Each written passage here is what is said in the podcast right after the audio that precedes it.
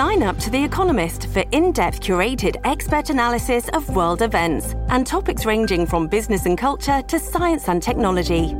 You'll get the weekly digital edition, online only articles, curated newsletters on politics, the markets, science, culture, and China, and full access to The Economist Podcast Plus. The Economist is independent journalism for independent thinking. Go to economist.com and get your first month free. It's Fox Top 5, the podcast where the hosts always agree to disagree. This week on Fox Top 5, Nancy Grace. Lady Justice never gets a break, right? The investigation goes on. Comes on to share her list of the top five most shocking crimes. Here's this week's host, Nancy Grace. Hi, everybody. Nancy Grace from Crime Stories here. Welcome to Fox Top 5. Every week on this podcast, Fox hosts, reporters, personalities share their top five on any given topic. You know, being with crime stories every single day, finding out the very latest in breaking crime and justice news, I see a lot of crime on Fox Nation we do deep dives into some of the most shocking crimes that come across the airwaves, and we ask the tough questions. We break down the evidence. Right now, I want to share with you my top five shocking crimes. You know, I prosecuted felony crimes for 10 years in inner city Atlanta. Before that, I was a Fed. Before that, I worked with a judge. And let me tell you, there are a lot of cases to pick from.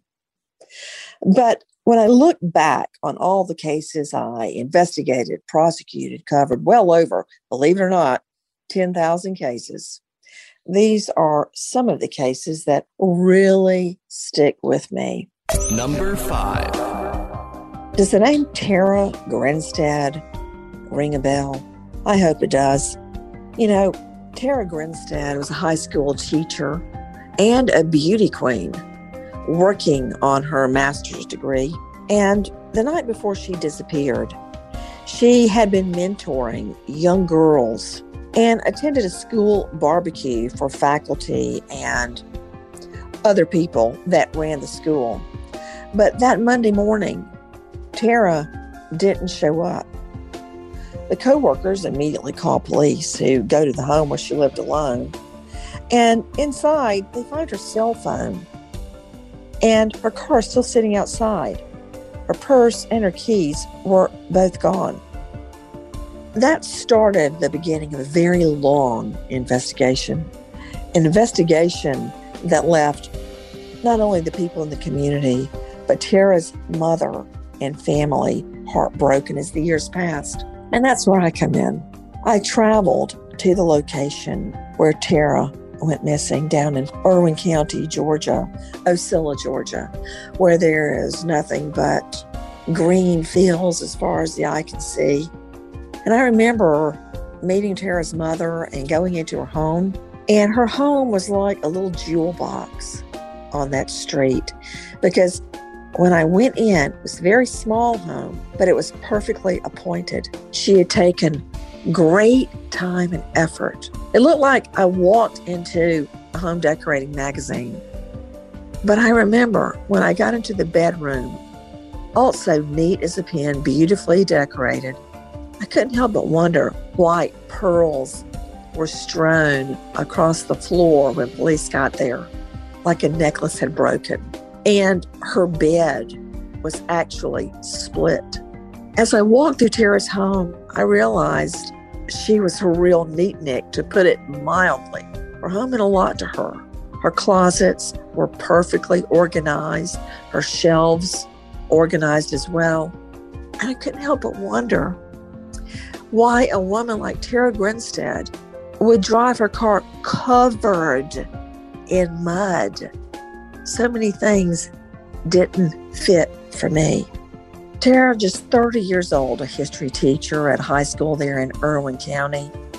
And it was only many, many years later that Ryan Alexander Duke and Bo Dukes no relation were prosecuted in her murder. Why? What's the connection? because one of them had been a student back at Ocilla High many years before, and they went under police radar for so long. But before the two were finally brought to justice, we now believe that she was likely raped, strangled, and her body burned. Her family now left with nothing but memories. Number four. You know, another case that sticks in my mind the so called People's Court Mom. You may have heard that name before, but it's a moniker. Her real name is Michelle Parker. Absolutely gorgeous, beautiful on the outside and the inside, too. A mom to three children, including little twins, trying to raise them, trying to go back to school, trying to start her own business. So, what happened to Michelle Parker? Michelle Parker, uh, a Florida mom, 33 years old, dropped her children, her twins, off with her ex so she could go to work. Coincidentally, it was that day that an episode of People's Court aired on TV, where she, Michelle Parker, and her ex fiance got into an argument, a feud over an engagement ring. She and the ex were on the episode of People's Court arguing over a $5,000 engagement ring. It had been recorded before the day she went missing, but it aired that day. Now, that's quite a coincidence, but for people like me, I don't believe in coincidences when it comes to criminal law. Michelle's black Hummer was found abandoned at an apartment complex. And what's really interesting about that was she had a advertisement covering the back of her Hummer for a tanning procedure that she would come to your home and do. That was one of her side businesses, and it had her phone number. But whoever left that Hummer there in a sea of other parked cars across from a mall at an apartment complex had the wherewithal and knew her well enough to know they had to scrape that big advertisement off the Hummer so it wouldn't be identified. No one has ever been arrested in the disappearance of this gorgeous brunette beauty, this mom of three, Michelle Parker. Every time I see a court show on TV, I think of Michelle. The countdown continues after this. Listen to the all new Brett Baier podcast featuring Common Ground, in depth talks with lawmakers from opposite sides of the aisle, along with all your Brett Baier favorites like his all star panel and much more. Available now at FoxNewsPodcasts.com or wherever you get your podcasts. Number three. Then there comes Ellen Greenberg. Oh my goodness. Her whole life in front of her. Ellen Greenberg, just 27 years old at the time she died, had just sent out save the dates for her upcoming wedding. Ellen, a 27 year old elementary school teacher, got out of school early that day because of snow. And she took the time, such a great teacher and a loving person, to call almost all the parents in her children's class to tell them, hey, they're getting out early today because of a snow day. And she got out early too and made her way home, where she lived in an apartment in high rise with her fiance, soon to be husband. That day, her mom talked to her on the phone and everything seemed normal. The fiance was home. He said he was going to go work out and did go to the gym there in the building. But when he got back, he says he couldn't get in, that the apartment was locked on the inside. When the door was finally broken down, Ellen was found inside. What's so shocking is that Ellen Greenberg was stabbed dead over 20 times. Many of the stab wounds were in the back of her neck. One of them was actually to her head. The knife was found plunged into her own chest. She was sitting in the kitchen floor, leaned up, sitting up against a cabinet, for she had been making a salad. The blueberries and oranges were still sitting there, where she was making a fruit salad. Two clean knives were in the sink. 20 stab wounds, 10 alone were to the back of her neck. One of the stab wounds would have affected brain activity. So, how could she have stabbed herself in the chest after that? I'm sure you will agree with me. There's no way this was a suicide. But that is what a local coroner determined. Number two. Well, I've got to mention Debbie Randall. Debbie Randall was a little nine year old girl out of North Georgia who went, as she often did, to the laundromat. It was only basically across the street from her family home on a Sunday evening. She never made it home. She was there with her little friends, and they were all playing with their dolls. Then Debbie went around the laundromat collecting empty soap containers and trying to get soap left behind to, to use again. A black vehicle was seen near Debbie. And then she was never seen again. This nine year old little girl, Debbie Randall, was found later by volunteers. She had been horribly raped and sodomized and murdered less than half a mile away from her family's apartment in Marietta, Georgia. To this day, the case is unsolved. And it seems to me, with all of the advances in DNA technology, this little girl's brutal rape and murder that happened 50 years ago could be solved. When I think of Debbie Randall, I try not to think about her murder, but I think about her freckles and her dolls, and that she loved to dance, and her green eyes, and her brown hair, and her big smile.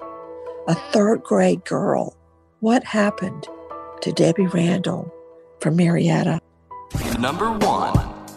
And then, then I guess my number one case that I want desperately to solve and that has stuck with me for many years now is the case of a little 13 year old boy, Chucky Mock, out of Warner Robins, Georgia. Not too far from where I grew up on a red dirt road in rural Bibb County. Chucky Mock asked his mom that evening as she was washing the dishes from supper in the sink Hey, mom, can I go to the candy store? Can I go get some candy? Kathy Miller, his mom, tells me that's one of her life's biggest regrets that she didn't turn around. She said over her shoulder, Sure, hurry back. And off he went on his bike, just a few blocks to um, a convenience store for candy. The next thing Kathy knew, people were banging on her door. Chucky's been hurt. She grabbed her other son, Chucky's little brother, by the wrist, and off they went running to the convenience store. As she got there, people pulled her back. She thought he fell off his bike and that he needed her. And like any good mom was trying to fight through the people to get to Chucky, but Chucky didn't fall off the bike. He was shot dead. The candy scattered around him. We believe, based on eyewitness accounts, that at least one white male with dark hair pulled up to check to Ch- Chucky Mock. I believe tried to lure him into the car. And when Chucky said no, he shot the little boy on his bike. I believe it was someone that Chucky or his family knew. Otherwise, he could have just hit the gas and taken off. Why did Chucky Mock have to die? Who killed Chucky Mock? There is a $100,000 reward for information on the murder of Chucky Mock.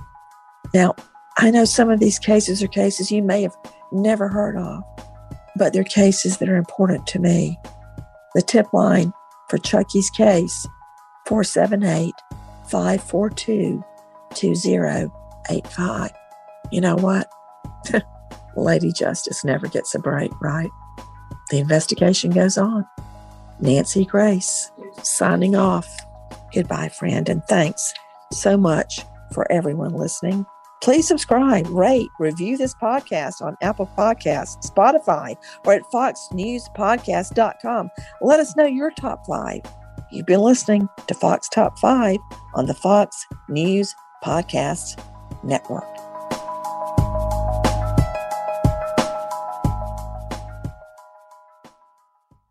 From the Fox News Podcasts Network, subscribe and listen to the Trey Gowdy Podcast. Former federal prosecutor and four term U.S. Congressman from South Carolina brings you a one of a kind podcast. Subscribe and listen now by going to foxnewspodcasts.com.